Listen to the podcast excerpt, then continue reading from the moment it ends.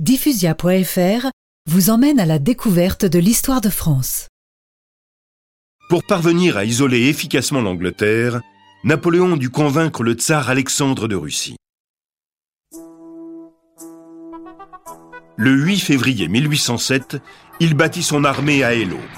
Puis, ce fut la bataille de Friedland. À Friedland, les boulets tombaient autour de Napoléon. Il restait imperturbable, les bras croisés sous le feu. Le général Oudinot s'approcha de l'empereur. « Oudinot, qu'y a-t-il ?»« Sire, les grenadiers menacent d'arrêter de se battre si vous vous exposez ainsi. » Napoléon remonta à cheval et fit donner l'artillerie.